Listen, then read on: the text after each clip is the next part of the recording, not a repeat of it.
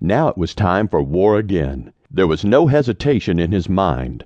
His two beloved states, Mississippi and Tennessee, had declared their independence from a tyrannical Union, and he could not be late to war again.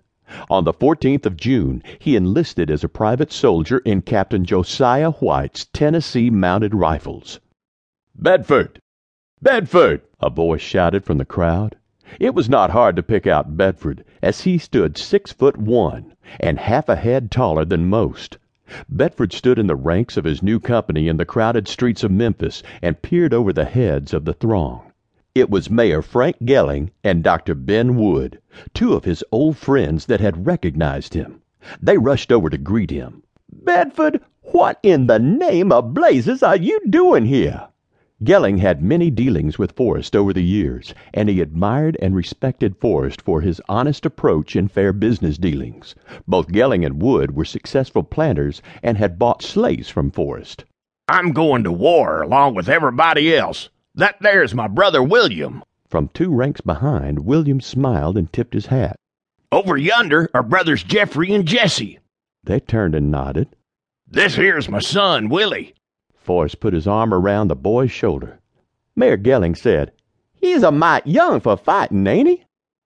He's fifteen years old, but I expect he'll do all right. Dr. Wood gave Forrest a mock salute followed by a teasing laugh. Surely you don't expect to fight as a common soldier. Why, a man of your means, you should have a command. Well, I don't know too much about that, so I will do the best I can. Gelling gave him an understanding chuckle. Look, Forrest, Dr. Wood and I are off to Nashville.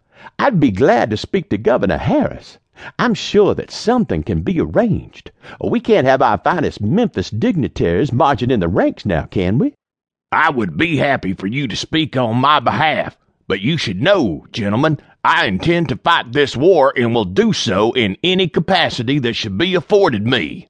He spoke so nobly, these friends of Forrest could not help but be impressed with his fervor. The men said their goodbyes and parted company.